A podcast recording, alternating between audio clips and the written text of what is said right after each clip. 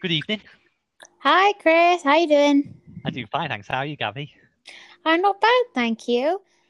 Well, that's good to hear. Yeah, it's really nice weather. Really nice. A bit too hot though, but that's the thing um, about England. It's either too cold or too hot. Yeah, about the weather. it's never just right, but we've got loads of thunderstorms coming apparently. So, Yeah. Joy. Well, listeners, you are listening to the Cinema We See. I'm Gaby, and I'm joined by my co-host Chris. Hello there again for the. It's a lot of times now, which is I- good. We've been going for them every year, which is Oh, yeah. amazing, really. And um, it's something like this is something like the 25th episode we've done, so Wow. rather good. That's like 25 films.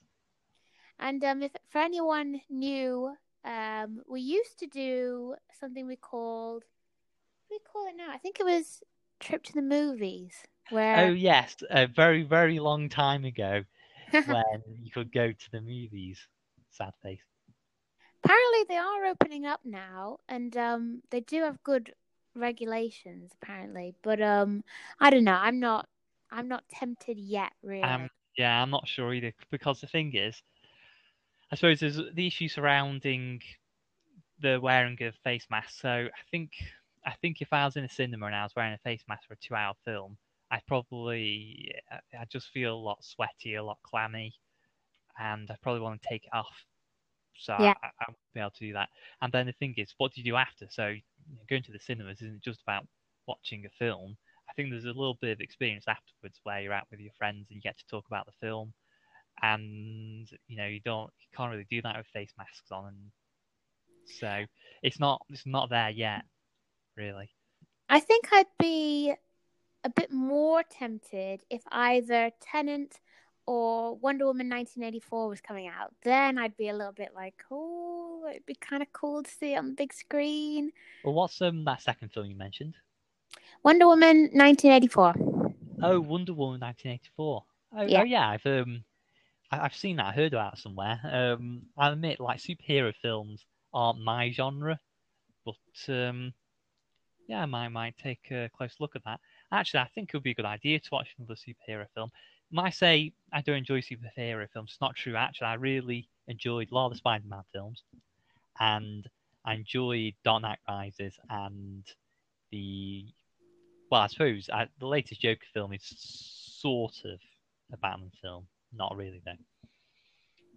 Because at the moment, I think the kind of films they're releasing, and this is really, really good, what I'm about to say, are small independent films, which is really cool. Don't get Oh, me yeah. But Definitely. you know, in in this in the the fact that we're in a pandemic, I am happily gonna watch independent films on my phone. Thank you very much. Uh, so that's why I said um, these big blockbusters as an examples of what could get me tempted is because you know sometimes on your phone it doesn't really cut it. So So that's, you raise an interesting point because it might actually open up opportunities for independent film companies because without the cinemas around, the only perhaps the only edge that these bigger studios have, of course, they have the budgets, they have the CGI, but it's just better marketing on the internet. And I think that actually gives more space for these independent film companies to make their presence more more well known. Whereas when people go to the cinema to watch films, you sort of the choice is made for you in a way. You probably have a choice of like three, four, five films you could watch, and a couple of those just won't probably be suitable for your age range or interest. So you've like got not very many, not not as much choice. Whereas for lots of people who aren't avid film watchers, perhaps with everything going online, it'll um, give them more choice. But we, we, we'll Well, see. yeah, we'll we'll see what happens because everything's changing so fast. But like mo- one of the most recent developments was Mulan. Um, apparently is going to Disney Plus, and you can't stream it uh, just by having a subscription. But if you pay thirty dollars, so I don't know if they're going to just start and make it available in America and then spread out. But if you pay thirty dollars, it's not renting it; it's keeping it. So you know, it, it more or less it's like just putting something straight to Blu-ray. You know what I mean? Because um, yeah, so we'll see what happens with that. But that was a huge thing because it was like, oh my god, Mulan, this big Disney blockbuster, blockbuster. But um, yeah, so it'll be interesting what happens there. I mean, I know Trolls World Tour did well, going straight onto demand, um, available to rent and buy. But yeah, so it is pretty, it's pretty interesting stuff going on. But anyway, to the episode. So this was your pick this week, wasn't it, Chris? Yes. Can you tell us a little bit about it? Absolutely. So, continuing with our reviews of documentaries, my film of choice for this episode is Little Dieter Needs to Fly. Directed by Werner Herzog, the film details the ordeal of German born US Navy pilot Dieter Dengler at the hands of North Vietnamese soldiers. Yeah, and um, this is, I want to say, an hour and 15 minutes long. And Yeah, it's a good length to be honest. Um, in fact, it's one of the very few films that I've perhaps reviewed that I would say was too short. You know, I think in some respects, I it, it is. You I- disagreeing with me, Gaby? No, no, no, no. I was going to say that. It sounds like you might be about to agree with me. Let me finish, then you'll find out. So I think that sometimes when anyone uses the phrase "it could have been longer," sometimes because um, they're not satisfied with the ending. Now, I was satisfied with the ending. The way they ended it, I thought was very good in terms of like it was he'd finished telling the, his story, but also that we had that fantastic shot over um, all the planes that were grounded at this uh, air force. But I think I agree with you in terms of it could have been a bit longer, only 15, 20 minutes longer because there we didn't find out a lot more of what's happened to Dieter in the last sort of 10 years or so. Uh, I did my own research actually after the film ended because the film came out in 1997 and I was curious, like, you know, what happened to him. Anyway, we'll discuss that a bit later. But to begin with, to begin with, and talk about this film, uh, Dieter Dengler, he was born in 1938, so just before the Second World War kicked off. So more or less uh, grew up in Nazi Germany. Um, there was some description of how much he remembers po- post World War II Germany and how um, they had nothing and they were so poor, his mother and his brothers, that they would go around to uh, the desolate houses and they would peel the wallpaper off the walls, go home and cook that wallpaper because there was nutrients in the glue. And that just tells you so viscerally how poor and desperate they were. And that's that sets you up his childhood being like that, that sets you up for what he then later experiences in his on his first tour uh, as being part of the US Navy when he goes to Vietnam. Yeah, I mean, just listening to the early part of his life, uh, I get a feeling that he really gets a short end of the stick. I mean, that doesn't even get into the half of it. Oh, I know. And he makes the comment himself that his tough upbringing is perhaps what prepared him for being taken as a prisoner of war and then having to escape. And I think because he mentions as well, he was, yeah, it was in Germany where he was a young man, he was apprenticed to a blacksmith or yeah. um, a clockmaker. And he mentions how he'd be working these long hours at the coal face, or sorry, not the coal face, at in, in front of a furnace, um, bashing metal in, and then his manager, his boss, would beat him like whenever he lost concentration or he was getting tired. And he said it was tough, but it prepared him. And it's not just about his ordeal because he then made the decision to go to America. I think his experiences in Germany spurred him to make the trip to America. And like I said, when he there, when he was there, he, he could hardly speak any English, but somehow he lived on the streets for a little bit. He got a job, and then from there he um, traveled across the country to get more opportunities in the military, and then he managed to become a pilot. And I think that's just just astounding. And becoming a pilot, like the title of the film, Little Dieter Needs to Fly, is because when he was at home during World War II, he remembers looking out the window and seeing a World War uh, II. Um, I don't know if it was an American or a British plane. I can't remember, but he saw them going past, and um, he, he he felt he he remembers it that he sort of had this connection with the pilot. That the pilot looked right at him and sort of waved at him, or and he said from that moment he knew that he needed to fly, that he needed to be a pilot, and you know he was so driven that he did the years at the blacksmiths, and um, then at eighteen he left for uh, America, and then just followed it through. And the thing is, is that when we meet him um, in the film, he's in his mid to late fifties, and he's still kind of got this like childlike wonder about flying, and he's he speaks in a very fast way. He's got very he's very very good at English. He speaks he's got he's still kept his German accent, but he he speaks so fast but so clearly and there's this enthusiasm but this drive you know like even a bit later in the film when he's talking about these terrible terrible things that happened to him and to people he knew he says it in such a rushed way but it's like i need to get it all out. I need to say everything. Every detail is important. I need to get it all out. And he is just so engaging with everything he is saying and he speaks with um his hands spread wide and um, he's a very good storyteller and um, I appreciate how well I appreciate at first. We'll get to this um, in a bit as well. That I thought as I was watching it and before I did the research that Werner Herzog was good in letting him tell his own story in his own words. Apart from a little bit of narration here and there, just to give you stuff that um, Dieter probably didn't mention and um, Herzog thought was important in terms of the timeline and just getting perspective on um, the events and things. But yeah, so because that's the thing. So it's 1997. So when uh, Dieter was in uh, Vietnam, it was over 30 years before. Or no, well, actually, just about 30 years before. So what happens is um he, he goes to the U.S. Navy, and on his first tour, he shot over Laos. I think it was, wasn't it? Yeah, that's right.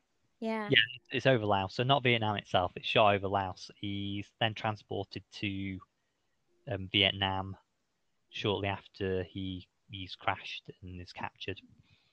And we kind of are introduced to Dieter living in America, in California, I believe. I think it was California. And um, there's some interesting things about his uh, idiosyncrasies. So when Herzog goes to him at his house, um, the camera's behind him, and we kind of anticipate that Dieter's going to open the door to his house and go in, but he opens it and he closes it, and he opens it and he closes it, open, close, open, close, and then he kind of does this little chuckle, and then he says to camera, "No, no one understands how good it feels to be able to open and close doors, because when you're locked in somewhere, and you don't have that ability, that opportunity, it, it I don't know. That that's when the film started really clicking with me because I was like, because everything's so visceral. The way he explains things by actually demonstrating things. I think the film began for me when he was in the car and he was explaining about just like giving little intros to his ordeal in Vietnam.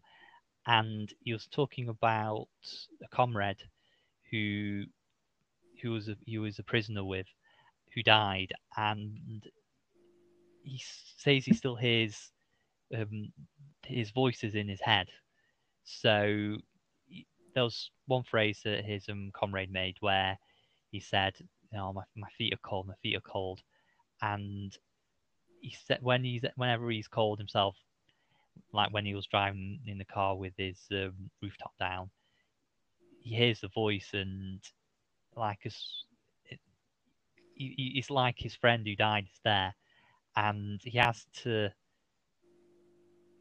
Well, well, in this case, it, it's it's just leaving me a bit speechless, really, just because of how emotional it is. Yeah, but well, what... it's like a form of survivor's guilt because he hears the voices of his um of his fallen friends in his head, and it's like they're there next to him for him. But um, he also says that you know, because as you mentioned, he was in his convertible, he was driving. That even when it's a really hot day, he will think of as you mentioned, um, his friend Duane Martin, I believe his name was, and saying his feet are cold. So even though it's not actually cold where they are in the present day, but Dieter will put the top up and roll the windows up on the car as if to keep him warm, as you said, like D- like uh, Duane's right next to Dieter, you know. So yeah, it's like survivor's guilt. I'm not a psychologist, but I think that can sound a lot to lot, lot to me like a form of survivor's guilt, and I think that is a theme that does play out a bit later in the documentary. Um, I don't want to skip too far ahead, but toward, towards the end, there's like the film's divided into chapters, and the final chapter is called Redemption. It's not called Salvation. It's not called Freedom. It's called Redemption.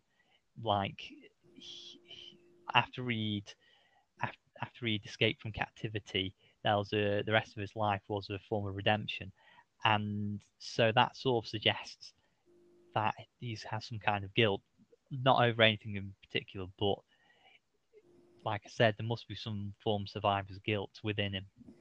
You know, I, I agree with that because, um, you know, just after we go into Dieter's house, um, one another idiosyncrasy kind of thing is that he has food everywhere. The fridge, fridge is stocked. There's food on the, the tabletops, in cupboards under the floorboard, because he says how comforting it is to know that if he is hungry, there is something there, you know. But he's also showing photographs to Werner Herzog to, to us, the audience, and uh, he and then um, Herzog says to him, "So this is what it's like to be a war hero." And he and Dieter says, "Oh no, no, no, I'm not a hero. Heroes are the ones who die at war, uh, not me. I'm not a hero." So I think there is a little guilt there, but um, I also feel like a bit later on, he knows that what he was experiencing in terms of imprisonment and torture was, you know, inhumane and just barbaric. However, there's a moment where he expresses something that must haunt him and just bother him and bother him because he talks about uh, how he had his engagement ring with him when he went on the tour to Vietnam, and he was allowed to keep it. Um, by I believe the North Vietnamese and then yeah, right. when they're going through a village, they kind of leave him for a bit. And uh, this villager comes over to him and offers him rice and seems very friendly, but then grabs his hand and tries to yank off this engagement ring. And Dieter struggles with him. And but then when the villager pulls a machete out, Dieter stops struggling and lets him have it. However, things change when Dieter's walking away with the North Vietnamese, who, you know, because he's sort of their prisoner, and he's t- trying to describe to them by, you know, gestures and body language that his ring has been taken. They go back, and without much negotiation or anything, they just find the man, grab his hand, and cut his finger off, and then hand back the engagement ring to Dieter. And Dieter just is an absolute shock and just can't believe that he is the cause of cause of I mean he can believe he's the cause of but he can't believe like if he could go back in time he would never have made a fuss. He would have just left the ring. That's the subtext there that he would have if he'd known, he'd just have left it. Yeah, that's the thing I find astounding about this. We know as a person that he is um, a caring person. He has a lot of empathy. I think that's the case but it doesn't seem as though this experience has necessarily made him bitter either. It's amazing that he has this unrelenting, I don't say cheeriness, but optimism. I optimism, yeah. His unrelenting optimism. And I think that's obviously something very powerful. I mean, that's, I think that's essentially what has made him survive. Well, the the interesting thing is how the the the, the film kind of changes its uh, style, if you will, partway into the film because we begin and it seems to be just an interview with Dieter in California, looking at photographs on his walls, and we're, we're, we're I thought at first we were just gonna stay in California and be talking about the past and have maybe stock footage and stuff. Then all of a sudden, we're in the middle of a jungle, um, surrounded by these Vietnamese men who are dressed up like soldiers. They're carrying guns like soldiers, and Dieter is explaining things he actually went through in terms of being handcuffed and pushed and made to walk through the jungle. And um, he, he he they arrive at a hut at one point and he shows how he was kind of pressed up against the wall and how he had to put his feet in these sort of um, slots kind of thing these wooden sort of um, they're like stocks aren't they but stocks that's put, it. um, yeah you put, you put your feet in them instead. and i'm thinking ooh like this must be so much so much triggers for him. Um but for you as the the audience you kind of you can you almost feel like everything he is saying is happening before your eyes even though it's not. Do you know what i mean? It's so uh, it was really yeah, fascinating. I think, I think the director herzog does a really good job at immersing the viewer in the past of vietnam and there are some scenes where we see archive footage of pilots flying over vietnam and Dieter's talking and he's describing Vietnam as from the air, looking sort of uncivilized, a bit barbaric, a bit basic. But then we have this music playing in the background. When I say music, it's like Mongolian throat singing. It's this strange alien music, and it really matches the mood well. That Vietnam is a very different place to America mm. or Germany or England. So the music isn't contemporary. It's not like contemporary Vietnamese music, of course, but it does an excellent job of making the viewer feel what Dieter must have felt or imagining what Vietnam was like during the war. Yeah, it's just um I mean, it is a short film, but I watched it in bits because I watch films in bits anyway because I just I have 10 minutes here spare, I have 15 minutes there spare. But with this, I was glad for the break because I was like, oh my god, he's just talked about torture where he has a, a soldier's put an ant's nest on his face. and just like, oh, I can't. It's interesting because I was going to make a comment. I found this film, I don't like to say watchable because it, because as you mentioned, it um, to seem a strange, it would be a strange thing to say after um, the scenes you mentioned, but there was something about this film that kept drawing me in. I kept wanting to know more. I cared about the character. I wanted to find out what happened to him in the end and how we got through it all. And there are other films I watched recently, a lot of avant-garde films, where it's sort of the opposite. I find that I do have to watch these avant-garde films that I've seen recently in blocks because they are a lot longer and there are times when it's hard hard to explain, but with these avant-garde films, watching all in one go is very heavy. It's heavy. It's very heavy. You know, it's always better to watch say half of it and then give yourself some time to absorb the meaning and the message, and then watch the other half. Whereas, um, but then, but then with this film, it was deep, but I sort of um, was in tune with it. I think that, like the documentary we did uh, last episode, Stories We Tell, that these films are style and substance. So the style is so engaging and visceral and it says so much without actually saying things. But at the same time, you you've got to your your brain's got to work extra hard actually because at the same time where you've got to look to see things that are being told to you that aren't actually being said to you at the same time you've got to listen to things that are being said to you but not shown to you um, if that makes any sense. So narration and voiceover and and um, some people can get you know it doesn't matter if it's a documentary film or a feature film some people can get so sick of naturate na- oh narration narration and voiceover and things like that because it can be so distracting. But with this film i feel as if if we were to call Dieter Dengler a character, even though he's not, he's a real person, obviously, I would say that he's just such an interesting three dimensional person that you you want to work that little bit harder to get everything, um, to be watching and to be listening. Um, but I, I will say, like, not to um, spoil too much, but I was a bit disappointed that when I did a bit of research after the film, that I I learned a few things that I thought were true, but turned out not to be true. So there's a an example in the film, for example. There's oh, I can't get my words out at the moment. So sorry, Chris. There's no worries. A bit, there's a bit in the film. There's a bit in the film where Dieter is in front of some jellyfish, uh, and he says, "I personally think that death is like this. And he shows the jellyfish just sort of swimming around and not seeming to be conscious but moving and that kind of thing, like limbo, like purgatory or something.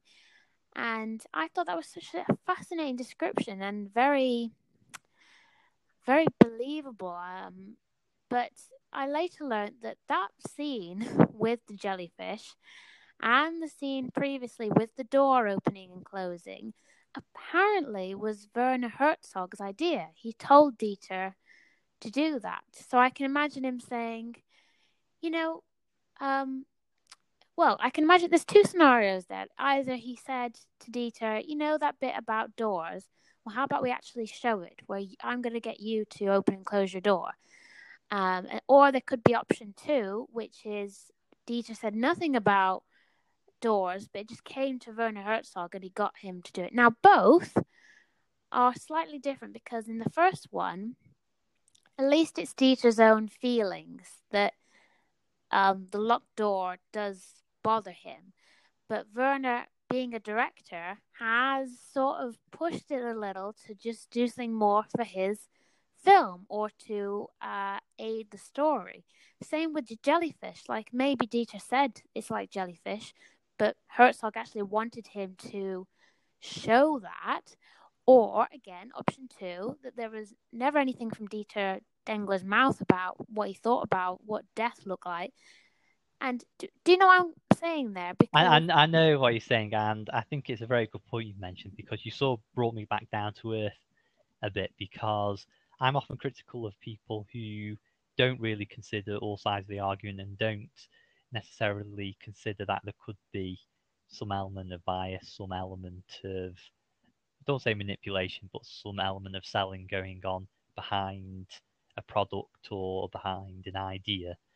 But when it's me and I watch film, I really enjoy it, like this one, perhaps I should be more wary and consider that, well, not skeptical, but I should be wary as well that there's also a director who is like making a film to sell. So there is the possibility that some things that are said aren't strictly true, as you mentioned. It's like with our the previous documentary we discussed, Stories We Tell, where uh, when Sarah Polley talks to her father about wanting to do a documentary and her idea being to have a lot of different people's perspectives and voices and things. And he said you know in some ways having too many people is not a good idea because what he implied what he was trying to imply was because people will be biased really to their story to like it's it's like a lot of people say that we we should we try to show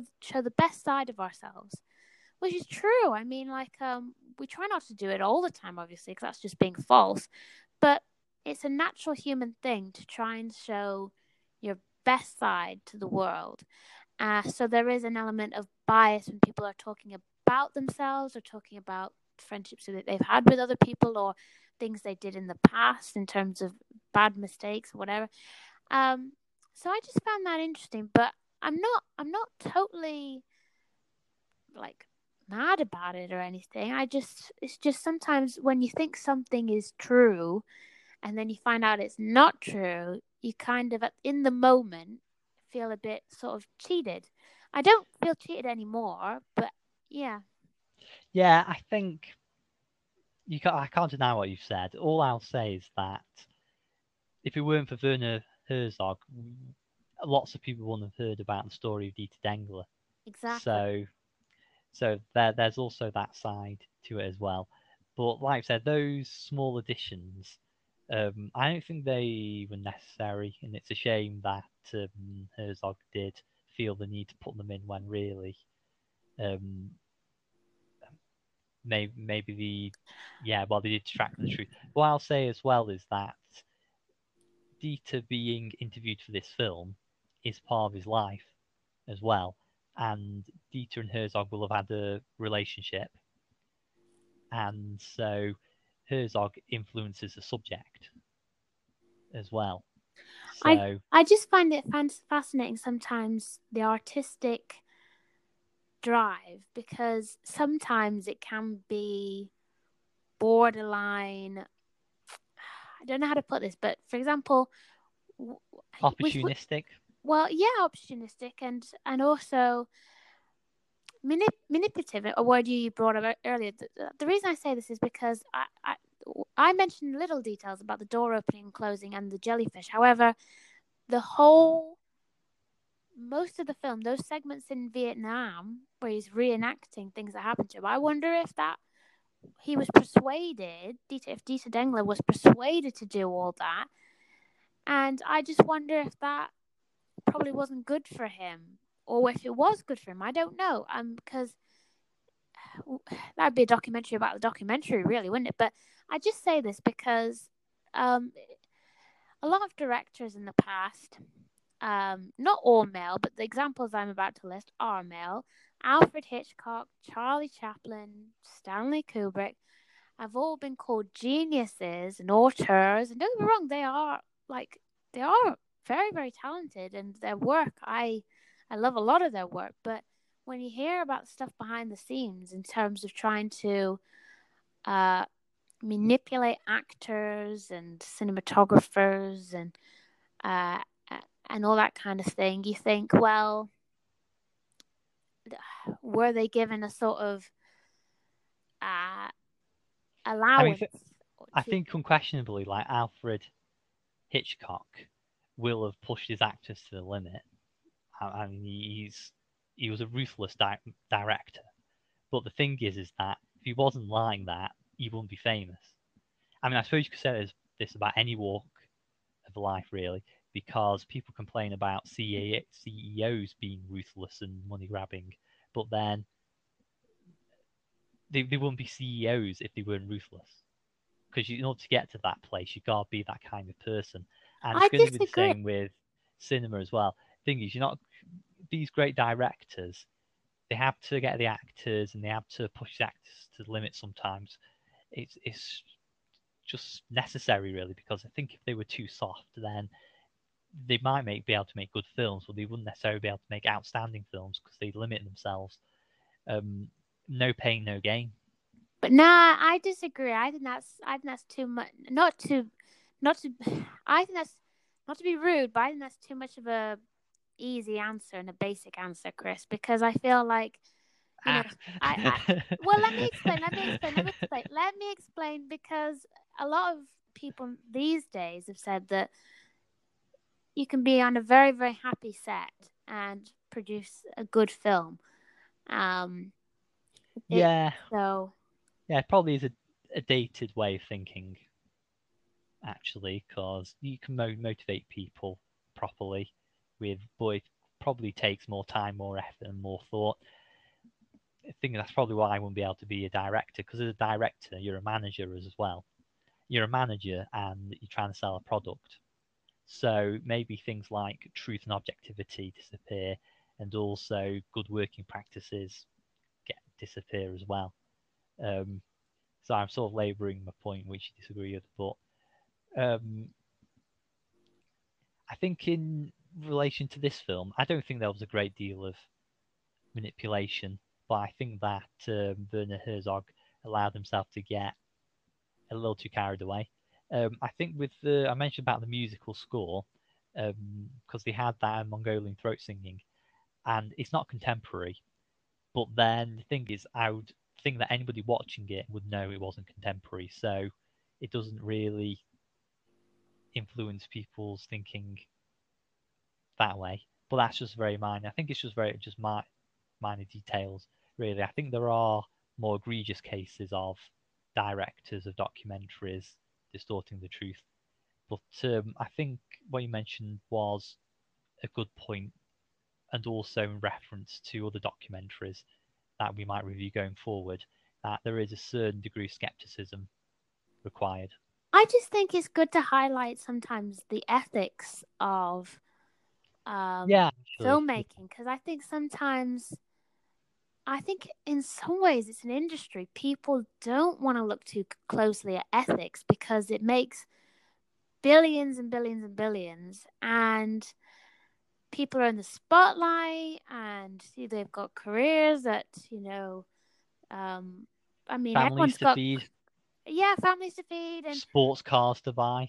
but I just I just feel like sometimes it's like it's like every, I think Charlie Chaplin's films, for example, should not be burnt or anything like that just because Oh, who's saying burning? All right. you know yeah but listen listen to me because I've been thinking about this that I don't Yeah, you're saying this with a torch in your hand, aren't you? I'm just So I'm not saying, saying that we should be I- burning books, but I'm saying that just because someone has been like stories have come out after they've died, and don't get me wrong, when someone's died, you can kind of say anything about them, so they're not all necessarily true.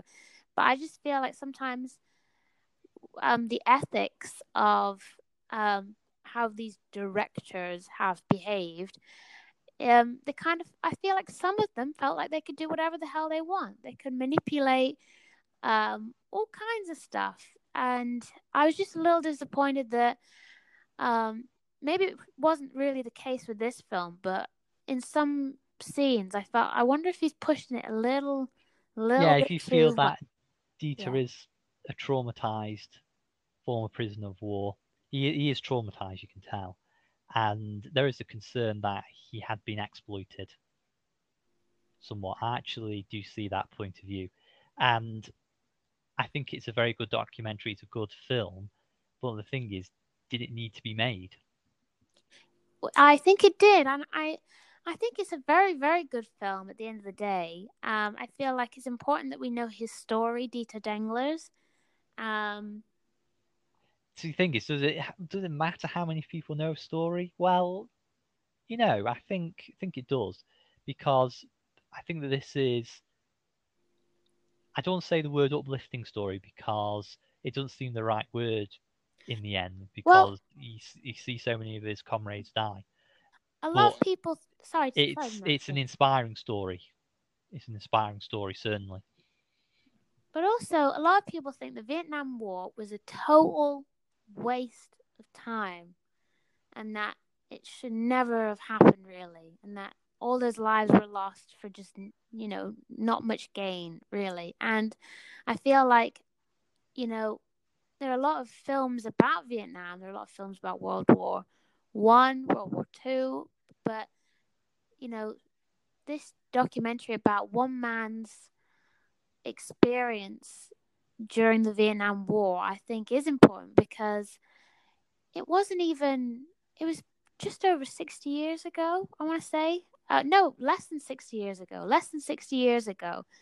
Um, and you can't imagine, really, but you know that there's still war on the planet right now. And you just think if people knew more about you know, all this barbaric things and traumatic things and all that, you know, is there any way to strive for peace? I think that's what I'm trying to say. Yeah, that's a very good point, actually. And I think a lot of directors like to think that the films they make that contain morals, that contain messages, can have an influence in society, that can have an influence on people, and maybe even the world. In fact, I think that's what drives a lot of directors to produce films. They want to get their message out, and the film that they make is the medium for doing it. Other people try to get their messages out in other ways. People go into politics to get the message out that way. Um, people become teachers. They get, although perhaps sometimes they shouldn't, they try to get a message out in that way. And but the here's the sad sad reality is that can we pinpoint the film and say for certain that that film had a profound effect, or is it really the case that film is just that art is just entertainment and people watch it, they feel feel deeply, they feel emotion, they're intrigued, but then the world just carries on. Can we say that was a film that really changed the world? Well, yeah, I think so. I mean, um, just to name one film that changes the world, but not necessarily in a social political sense, but Star Wars that changed the world. Yeah, I mean, generation after generation um, was brought yeah, up. I think you're right. I think you're right actually, because sorry to talk over you. It's very interesting you mentioned science fiction genre because actually those films probably do change the world in a big way because they give people ideas, they give people inspiration for coming up with new designs, new inventions. They sort of encourage people to push forward and they can show people what the future can look like. And so actually I think that science fiction films could have a very big impact on our culture and our future. I'm going to mention um, like Star Trek as well because they have. I know it sounds very basic, but in Star Trek they have these devices. They have these devices like iPads. This was in the 1960s. and like iPad type devices, and then somebody looked at that and thought, "I'm going to make an iPad one day." I, I promise you, someone will have looked at that and thought, "I'm going to make something like those um, paper thin computers on Star Trek," and they pushed for it, and um, somebody saw the opportunity and it happened. And I think maybe even one day we could have a starship going across space, and perhaps, perhaps people wouldn't have been driven to do that if it hadn't been for these science fiction writers, science fiction filmmakers.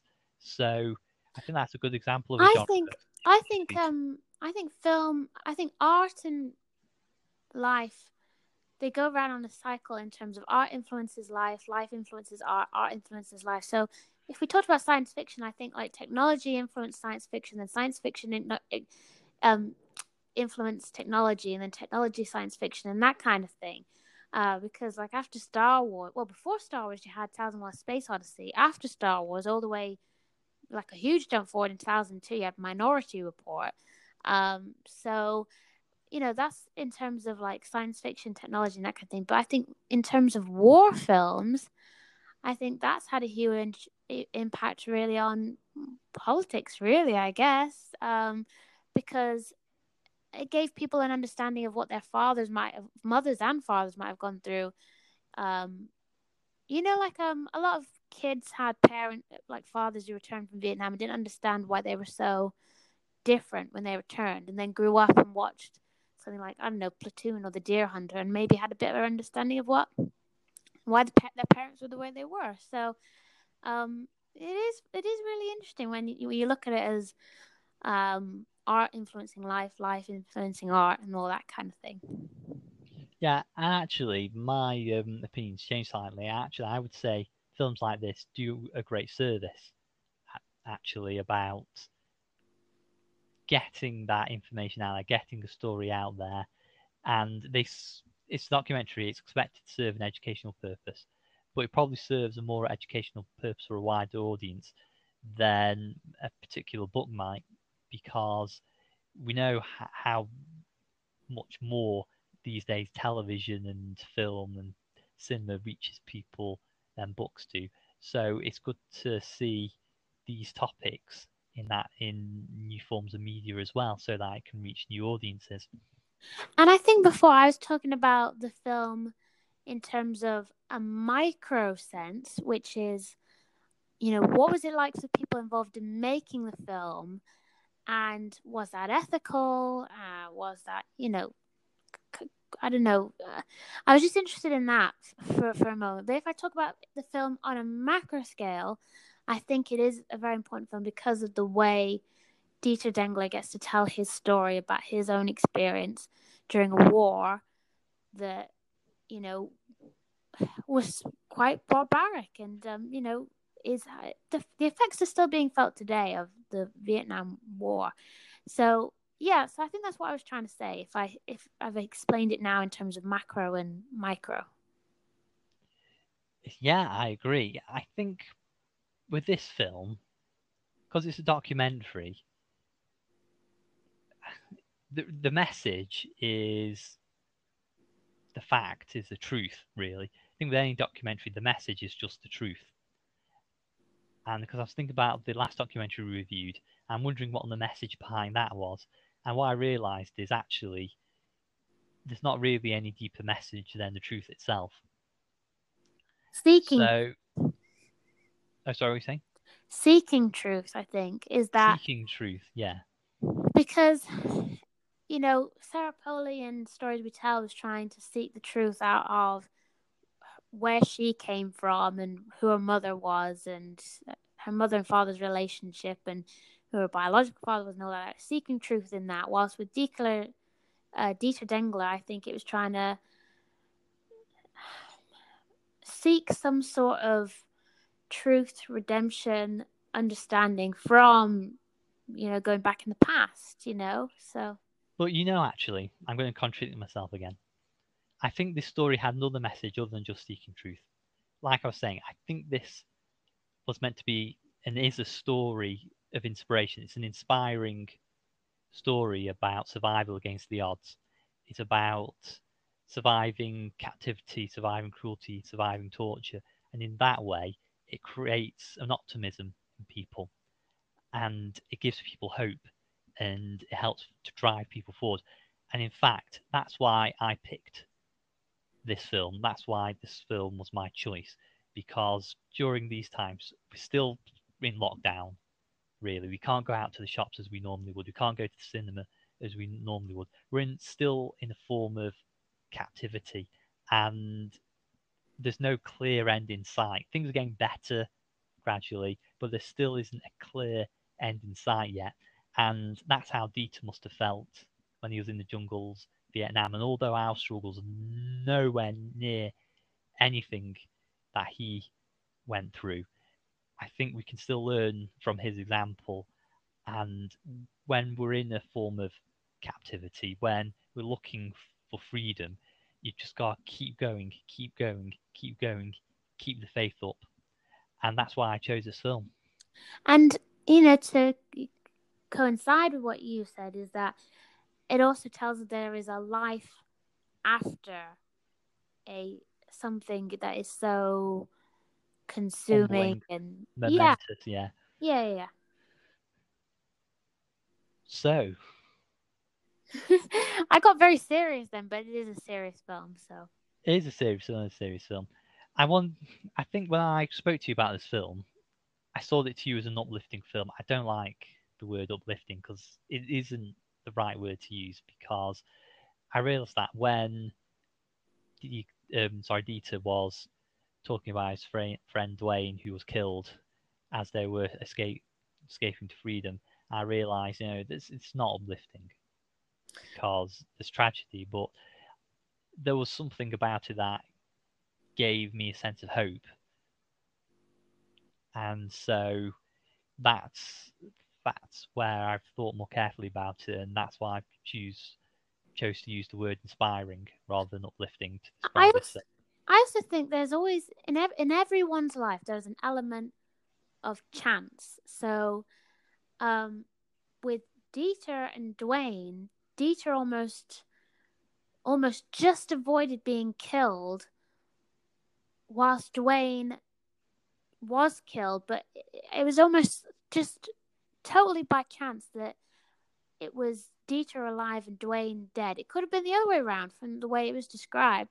And the other thing is Dieter's rescue. Um, he, we meet up at the very end of the film with the man who was in the plane that rescued Dieter. His name's Eugene. I can't remember what his name was. Eugene something or other. And um, what was that? Sorry. Eugene Deatrick. Eugene Deatrick, and he says that it was amazing, really, that they ever picked up Dieter because they're meant to leave at eight in the morning. They left at one o'clock in the afternoon, and if they'd decide if they hadn't decided to follow the river up the mountain, and spot Dieter in just in the bend in the river. Uh, you know, it was just totally, totally by chance. And I think life is, you know, it's like roulette sometimes, isn't it? It's just like, you know, sometimes it lands on red, sometimes it lands on black. And, you know, um, when your number's up, your number's up. I don't know. It's just timing. You don't and... gamble, do you? I what? Do I? You don't gamble, do you? I, I have gambled before. Have you? Oh, okay. Horse racing mainly. Okay, very good. Sorry, carry Thank on. you. No, no, no, that was it. So I was just saying that it's just interesting how, you know, sometimes it's just what it is, and no one can explain why things are the way they are. But yeah, Yeah, it's gosh, wow. And because you're talking about there being a life after the event, and that's not something I'd even really considered. I'm just thinking, what's what's in store for cinema in the after? yeah, there will there will be a life after. We don't know what it will be, but it, it's coming, and um, we'll all adapt. You know, that's what the thing about humanity is we can all adapt. Um, sometimes we adapt and we don't even know we're doing it. Yeah, that's uh, that's a very good point as well. And I suppose I'm trying to find something to latch onto, you know, but we just like I said, you just gotta keep going. Yeah, because things, you know, things always sometimes are grey, but then the sun comes out again. So, Yay! Sorry. hooray! yeah. Anyway, I think so. I, don't, I don't, this this took a certain, turn which I've been trying to avoid. it got melancholy. It did, but then, yeah, I think um, I've said it before. I say it again. These podcasts are really great actually because they help us to keep in touch, and it provides sort of a routine, and yeah, I enjoy doing them as well. I enjoy talking talking to Yeah. you. So, I know there are some listeners out there because I, I know who um I can see that people listen on this trusty little app we use. But um but um yeah, listeners like me and Christopher love doing this and uh hopefully you've been with us for a while and if you're new, hopefully you'll stick with us for for a while. So uh but yeah, so next week will be our another episode. Next week will be my pick, and I don't know. I think I might try and find my best, do my best to find a comedy. Oh yeah, I mean, I think I've been here before. When thing is, I think I don't think it's just the films that me and you watch. I think most films, or at least fifty percent of films, are melancholy. You know what what I mean?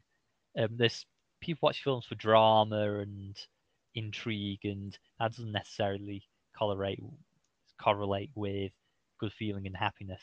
I mean, there are some films which like are happy, like Adam Sandler films, but Disney. um, Disney films, yeah.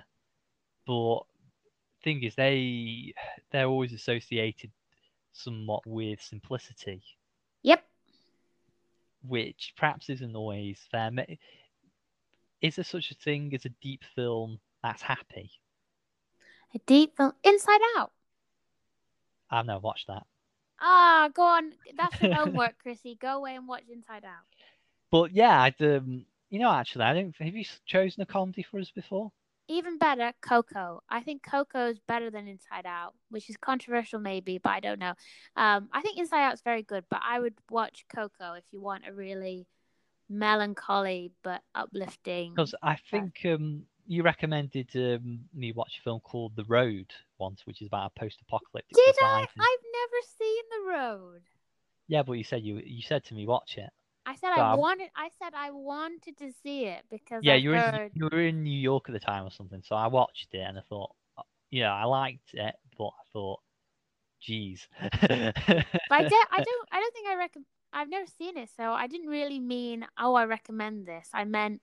Oh, I've never seen it. Um, if it's come up on Mubi, then watch it and tell me what you think. that sounds a lot like a recommendation. No, not really. It's slightly different because a recommendation is when you different. when you have knowledge of something. Okay, okay, Whilst yes, For me, I was just like, I'm in New York. Will you watch The Road and tell me if it's any good? Well, it's good, but you know, I probably won't watch it around these times. I'd watch a comedy instead. Um, have you ch- chosen a comedy before? Ah. That's probably thing. Yeah, you know what I mean? Because you might have chosen a comedy before. I didn't realize it was a comedy. I'm not sure. I'm not sure if I have. Um, I have tried. I've tried to get comedies. I mean, I reviewed. Well, we reviewed on my recommendation. what we do in the shadows. What We Do in the Shadows, which is a very good film, very funny, as well. Shaun Um, Dead, you recommended. That was funny. yeah. Anyway, I'm Uh, gonna pick the comedy next time. I'm gonna pick it. Ooh, I'm actually looking forward to this. This is something a bit different. Yeah, Um, I can't good. remember which um which ones because you. This wasn't my recommendation. Um, what was the last film we reviewed? Oh yeah, the um, yeah the um Stories Holly, to what- tell. the stories we tell. Yeah. Oh yeah, that that was interesting as well. I'm just um recalling a bit. What was the one before that you you recommended? Ooh, I don't know. I can't remember that far back. I just want to know, really. You'll have to go back through our archive, Chris.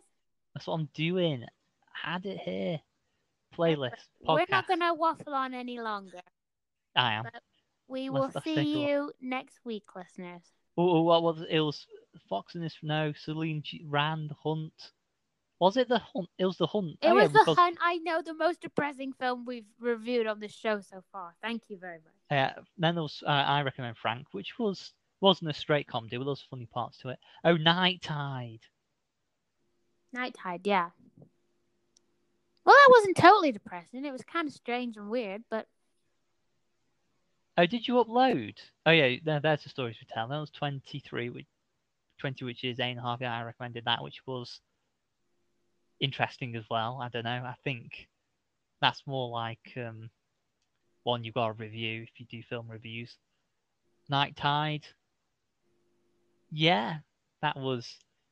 Christopher, are we ready to say goodbye? Yes, we are. All right, we'll say goodbye, listeners. Goodbye.